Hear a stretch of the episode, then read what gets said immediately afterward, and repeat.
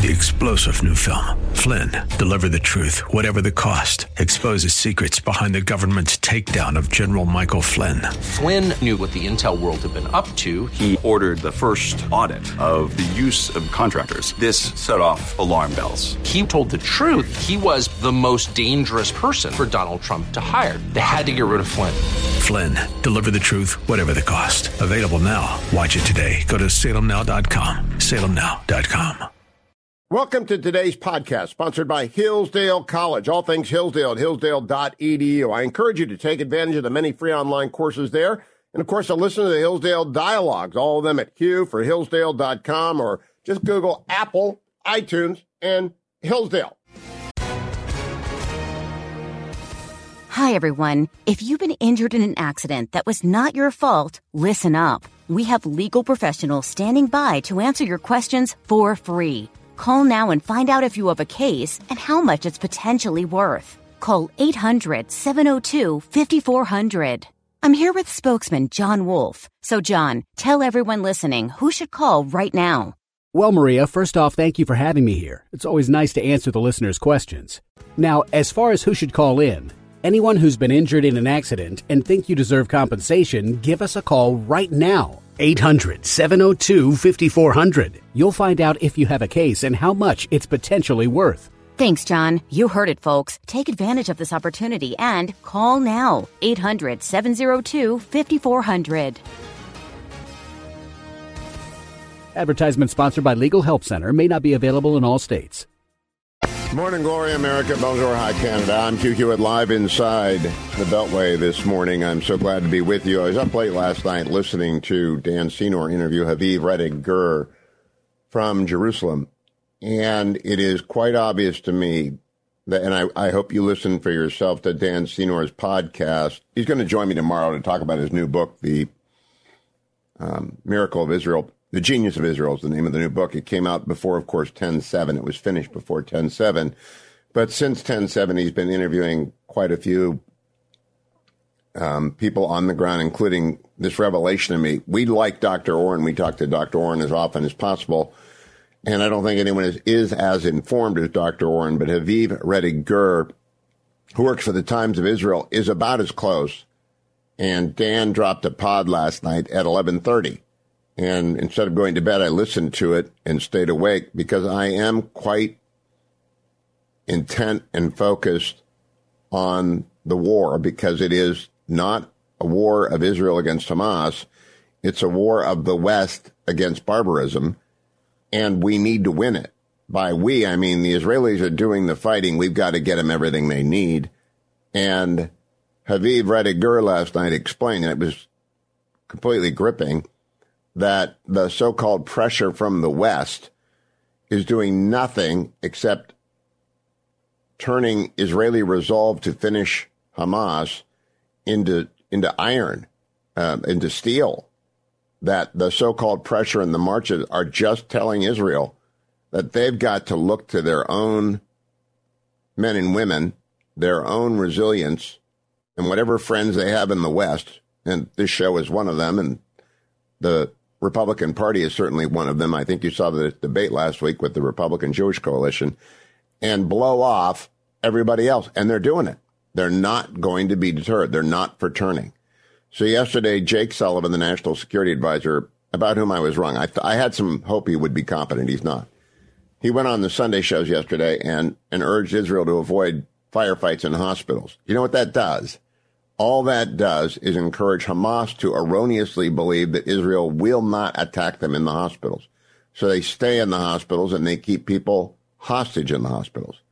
And it's just another example of a feckless, incoherent, confused Biden administration. They go from full throated support for Israel to don't, don't fight in the hospitals. It's incoherent. And Israel doesn't care anyway. And if anybody in the Biden administration breathes a word against Israel, that will shatter the Democratic Party forever. As it is, I think a realignment among friends of Israel is happening in real time. Let me run down the news for you this morning. Tragic story. Five members of the U.S. Army Special Operations Forces died in a helicopter crash in the Med. Uh, an MH-60 Blackhawk went down. So today is my extension of Veterans Day. It's also a day of remembrance for these five. I don't know if they're soldiers or airmen or Delta or I, I have no idea. Hadn't been released.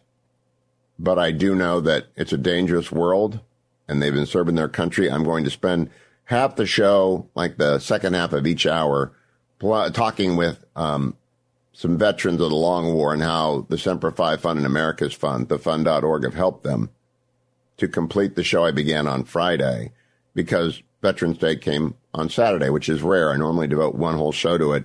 Instead, I devote half the show on Friday and half the show on Monday because I want to make sure you're up to date in the middle of a war on all the news. Uh, so that will come up at the bottom of the hour. U.S. airstrikes killed Iranian proxies in Syria.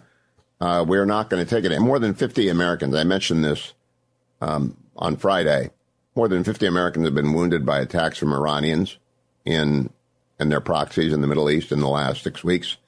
And finally, DOD has taken the gloves off.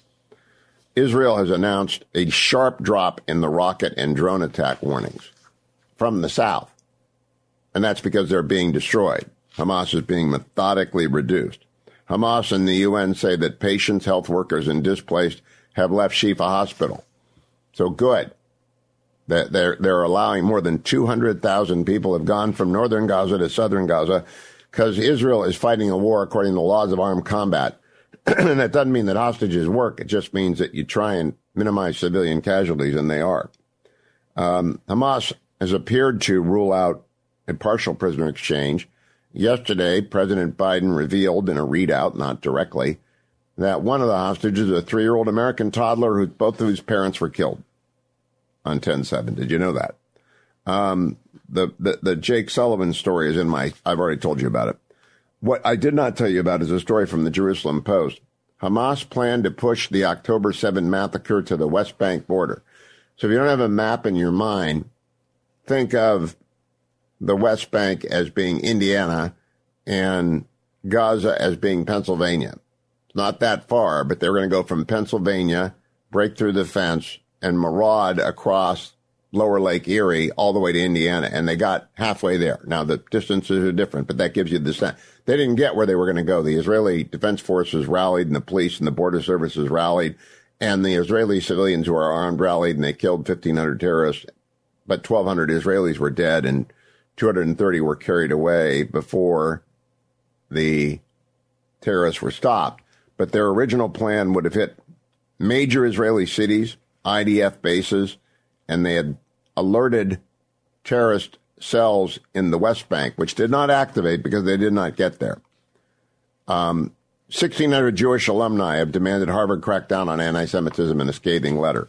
I want you to know that FoxNews.com has become a silo. You can find it. I've tweeted it out over on X, reposted a link to the silo at FoxNews.com that collects all the stories about anti Semitism in the United States and the world. Very, very useful. And these 1,400, 1,600 Jewish alumni of Harvard, I wish they'd circulated it to everyone. You don't have to be a Jew to think that the anti Semitism at Harvard is the most disgusting thing I've seen in the 49 years I've been associated with the college. It's just disgusting. And the president of Harvard should quit, and the board of trustees should quit and Columbia and Princeton and Cornell and everywhere else where it's broken out, all of you should quit. Get out. You cannot fix the problem. Hadn't happened at Chapman. Of course, it hadn't happened at Hillsdale. Hasn't happened anywhere that has good administrators. Uh, yesterday, President Biden, or actually, I think it was on Friday, the former uh, the president got lost at Arlington at the unknown soldiers ceremony, and it's very sad. The president is infirm and he did not know where to go. And it happens all the time. It is not funny. We are in the, we are on the cusp of a major, major confrontation, uh, with our enemies in the Middle East. And this is not funny. It also reports, by the way, that 14% of U.S. voters say Joe Biden has made them better off. Only 14%. I don't know who those 14% are. They must be government workers. They must be union uh, public employee union people because nobody's better off with this inflation. Senator Scott dropped out of the presidential race, so now there are four left, other than the former president, four trying to match up against Donald Trump. Chris Christie, Nikki Haley, Ron DeSantis, and Vivek. Vivek's not a serious candidate. I, I'm happy to have him on, talk to him. He's actually taking votes away from President Trump. He's kind of trying to be a, a Pete Buttigieg figure, and he's at 4%. I don't think he's going to make the next debate stage. I do believe Christie Haley and DeSantis will make the next debate stage, which will be a News Nation debate, along with Megyn Kelly and Eliana Johnson. And I hope they have good production values. I'm very gratified by the general reaction to the debate last week, which was surprise and amazement that NBC News could put on a good debate. I like to think I contributed to that in the two weeks of preparation that we did, but they're professionals and they knew that it was for the Republican. They got it right. It was for the Republican primary audience. It's also only five people, which is a lot easier to manage than eight. Certainly easier to manage than 13 to make sure everyone got. And Ronna McDaniel and David Bossie pushed for and NBC adopted the 90 second rule with no right of reply, which makes for a much more coherent debate. Much more. 90 seconds is adequate to answer a question. And if someone has driven over your foot, you can bring that up in the course of 90 seconds. My subtext over at the Hughniverse is full of people and their comments, and I'm methodically going through them and reading them all. In the event I get called out of the bullpen again, uh, you can always improve. You can always improve on a debate. But that was the best debate I think we've seen in presidential primary debates in eight years. Because again, rehearsal, rehearsal, rehearsal, anticipation. It's not about the moderators, it's about the candidates. And we only had five. The next one will probably only have three unless the former president comes. But three or four, you can have a great debate. You can have a great debate. And Republicans will have a choice to make. And I'm Switzerland, and they're all welcome here. I'll be right back, America. Don't go anywhere. Lots more coming up on today's Hugh Hewitt Show. Welcome back, America. I'm Hugh Hewitt. I'm reading Walter Leonard's subtext to me, and thank you, Walter. I, I get lots of texts from my friends in the Hughniverse, people who subscribe, and they want every hour of every show, and they want to hear Duane's after show, and they want to hear my grand old pod, and they like to talk to me, and I send out questions occasionally. Walter wrote to me, in my opinion, the format, the debate format, served. National security is foremost in importance. I'm glad the inflation component was addressed, but agree Social Security and election results, while worthy of discussion, could have been left for another day. Just want to thank you for shaping my worldview with your intellectual stimulation from years of listening to your show. Well, thank you, Walter. But the, the key about the debate was that it did spend 60 to 70% on national security. All three of my questions were about China. I don't know if you noticed it, but the first one was about China and Taiwan and the ships we need to stop it. The second one was about TikTok and the third was about fentanyl, which is really a China problem. And that was by design and the amount I'll, I'll spend most of tomorrow talking about the debate. By that point, all I'm not trying to shape the reaction to it. I'm not not weighing in. I'll write about it for the post tomorrow and I will talk about it with you tomorrow, but I'm letting it settle before I look backwards to help people moving forwards with the debate. I think I'll be on a special report tonight and I'll be chatting with Bret off the air about what work. It's just so much easier to do five than eight. And it's so much easier to do eight than 13 and I've done them from four to 13. And in the off years, I've done two Senate, two governors, one recall in the last three years. And it's just a lot easier when there are five or fewer, and it's easiest when there are two. Uh, I also want to tell everyone out there that um, my focus on Israel is because this is so. There's a march in Washington tomorrow, which I will go to. I've done one march in my life. This will be my second in support of Israel. You don't have to be Jewish. You don't have to be Israeli. You just have to understand that civilization is on the line here, barbarism.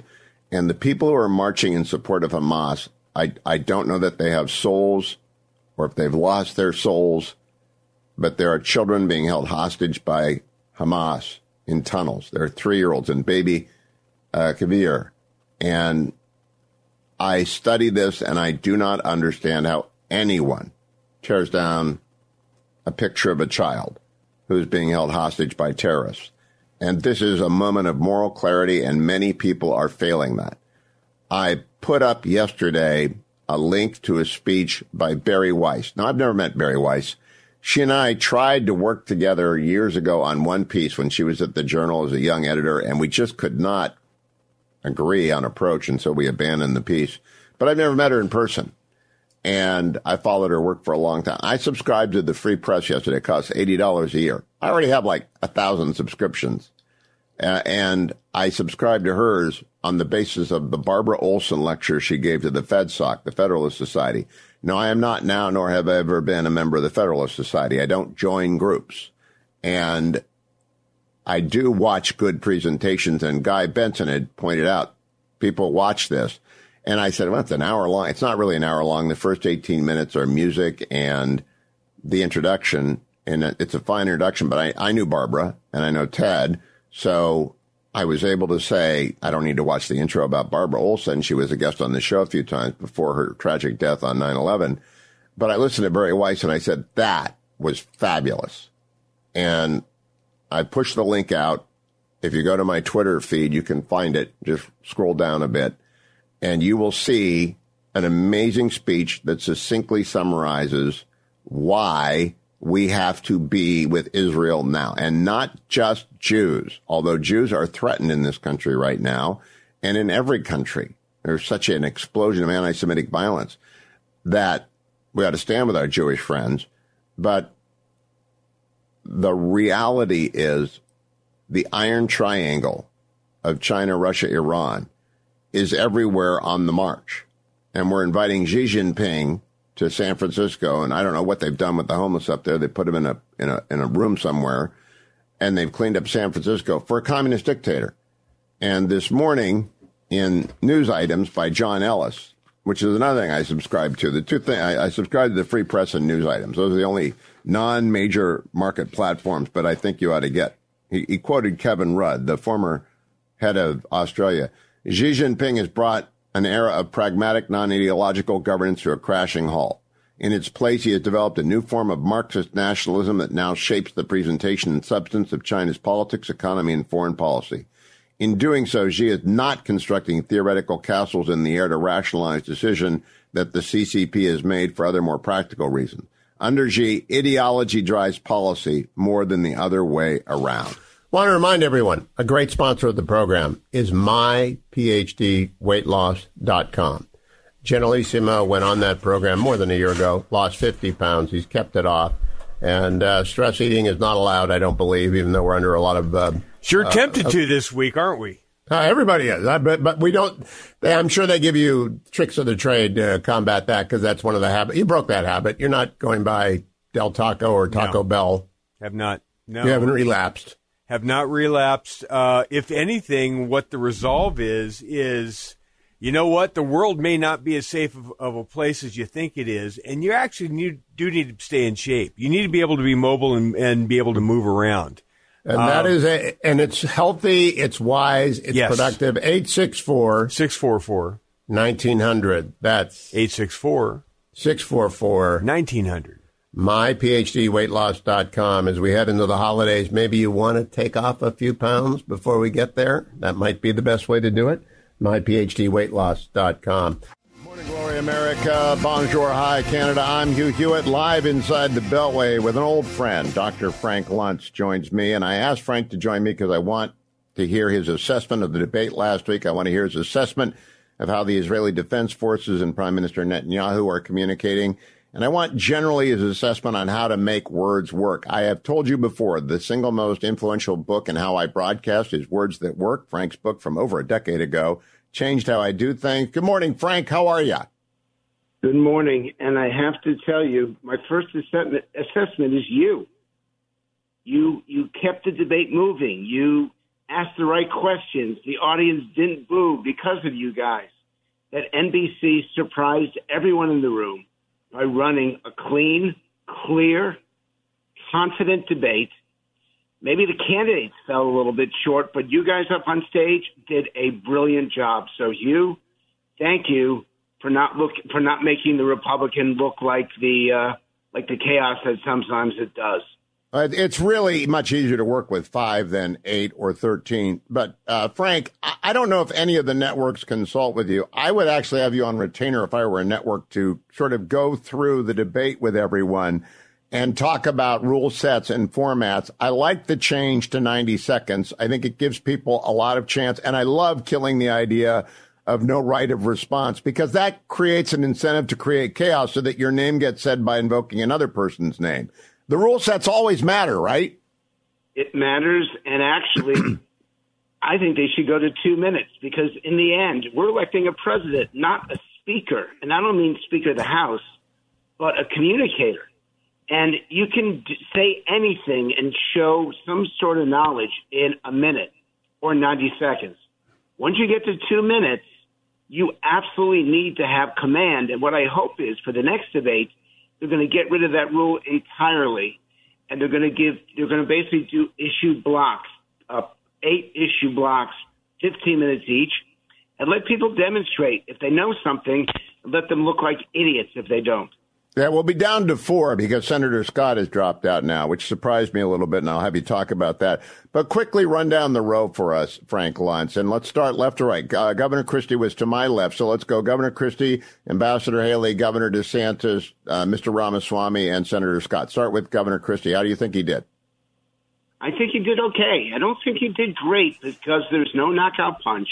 There's nothing that we remember him by. If you go back to 2016, Christie just ate Rand Paul's lunch, and later on he forced Marco Rubio out of the debate. Those are knockout punches. Chris Christie has the ability to do it. He's a great communicator. I thought he was good, but I Okay, didn't hear anything really special. How about Ambassador Haley? Nikki Haley, every time that, that Vivek Ramaswamy goes after her, he ought to learn that she destroys him, that she is quick on her feet. Her answer to abortion, I think, is the answer to the Republican Party that, make no mistake, did badly. And this is the second election in a row since Roe v. Wade that has not gone well for Republicans. They did worse than expected. And I believe that Nikki Haley has the answer to that. She continues to exceed expectations. And I know that in the room, more people thought she won than anybody else. Uh, you know, when she said, you're just scum, uh, she embedded that and I hope it's decades down the road that we read an obituary of Vivek Ramaswamy, and I'll probably be in heaven when that happens, but that's going to be in his obit. And I don't think it was rehearsed. I think it was just an, a, a, visceral reaction to the attack on her daughter. Well, here's the thing. I didn't hear it, and I don't know if you realize, but I was in the fourth row, dead center. So she didn't say it loudly enough for any of us to hear it, but I know it was heard at home. And the other one was Vivek's uh, calling Zelensky a Nazi, Zelensky being Jewish, coming from a country that was destroyed by the Nazis. That one, we couldn't believe what we heard, and we're all looking to each other, wondering, did he just say that? I think, by the way, he was the big loser of the night. Now, I get asked who was the winner, and I say, I don't know, but I know who lost, and it was Vivek. I will tell you, Frank, I didn't bring that up because I thought it was a verbal misstep as opposed to an intentional statement. Uh, the attack on the ambassador's daughter was quite obviously a deflection from his using TikTok. Governor DeSantis was in the middle. He's in the lead of these five, though Ambassador Haley is catching him. What did you think of Governor DeSantis? if you re- he's Richard Nixon of this race. If you read his transcript, he doesn't do badly. In fact, he does well just by reading the transcript. But when you see him, his debate coaches have still not affected uh, an effective delivery, and so he reminds me of a of a 11th grade, so junior in high school debate champion rather than a presidential candidate. The words are good, but somebody needs to sit with him on the delivery. And then let's, uh, Senator Scott has dropped out, so we won't spend time on that. But Mr. Ramaswamy, your assessment of where he is and what he needs to do if he's going to get back into people's good graces. So I teach all over the country, and my Republican students, and there aren't many, but my Republican students love him. If you're over age 40 now, it used to be over age 50, it started over age 60. If you're over age 40, you don't like him, you find him offensive, you don't like his foreign policy, you believe he's an isolationist, and he sounds like a young, articulate Donald Trump. I got to tell you, if you're under age 30, he's still the uh, the Andrew Yang of this campaign. But if you're over age 50, which is the average age of a Republican primary voter, you don't like him at all. And I should say, by the way, Frank is not affiliated with any campaign, uh, so that neither am I. We're both in Switzerland. Frank, now I want to switch to something I didn't prepare you for, but the Israeli Defense Forces is communicating online and in person, as is Prime Minister Netanyahu and Meet the Press yesterday, as is uh, Defense Secretary Gallant and Benny Gantz in the War Cabinet. How do you think they're doing in messaging about the war? I've actually started to look at that in a real way.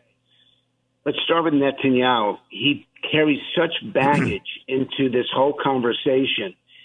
And perhaps it's not fair because people judge him before he even says a word, but they don't trust him. They don't feel comfortable with him.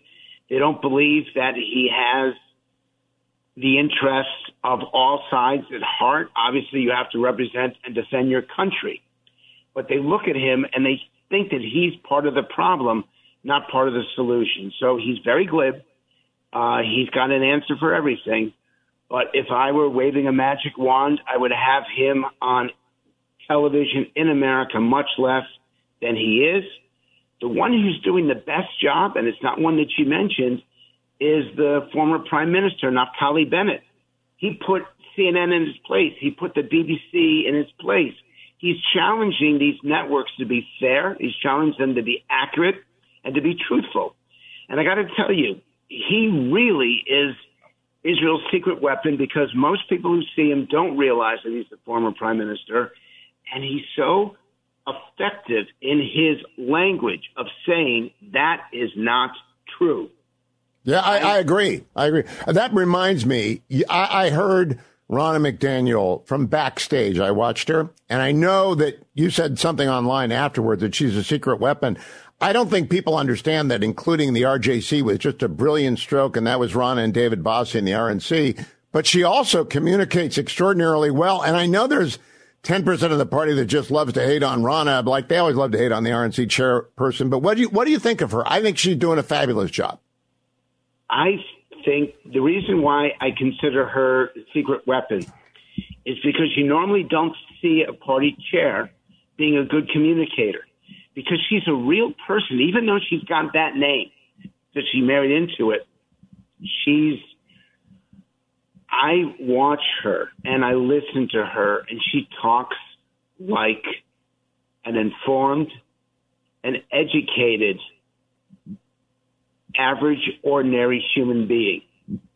And when you stuff these communication with really smart people, and then you have people like Vivek who just go for the jugular every single time. Ronna has a way to not just be heard and not just be listened to, but be followed. And I agree. I don't often, I don't I, often say that about the party chairman, but she's very down to earth and she communicates real passion. Right, we got 30 seconds. I don't think the former president is going to do a debate until we get down to one or two, and Vivek will be one of those two. Do you think he should do one before that? No, and I even tell him don't do any. Don't put yourself in that situation. You've got anywhere between 40 and 50% of the vote. Why bother? Now, I don't think that's good for democracy. I don't think that's good for the Republican Party. But as an advisor, I still tell him don't debate. That that's I do think he's going to have to if they get down to one alternative plus Vivek, who's really just a stand-in for the former president. But we will see. Frank, keep coming back. It is always a pleasure to talk to you, Dr. Frank Luntz on X, the site formerly known as Twitter. Anyone who needs help, call Frank because he knows what he's doing. I'll be right back, America. I'm Hugh Hewitt. Three star general Michael J. Flynn, head of the Pentagon Intelligence Agency, knew all the government's dirty secrets. He was one of the most respected generals in the military. Flynn knew what the intel world had been up to, he understood its funding. He ordered the first audit of the use of contractors. This set off alarm bells. The explosive new documentary, Flynn, Deliver the Truth, Whatever the Cost, and covers the facts behind this scandal. Flynn told the truth. He was the most dangerous person for Donald Trump to hire. I find out the worst enemy that I'm going to face in my life is right here in America. They took my assessment and they wanted me to change it. And I was like, I'm not changing it. They had to get rid of Flynn. With in depth interviews, archival footage, and never before seen personal records of the man behind the headlines. I just felt like I was drowning. Flynn, deliver the truth, whatever the cost. Available now. Watch it today. Go to salemnow.com. Salemnow.com.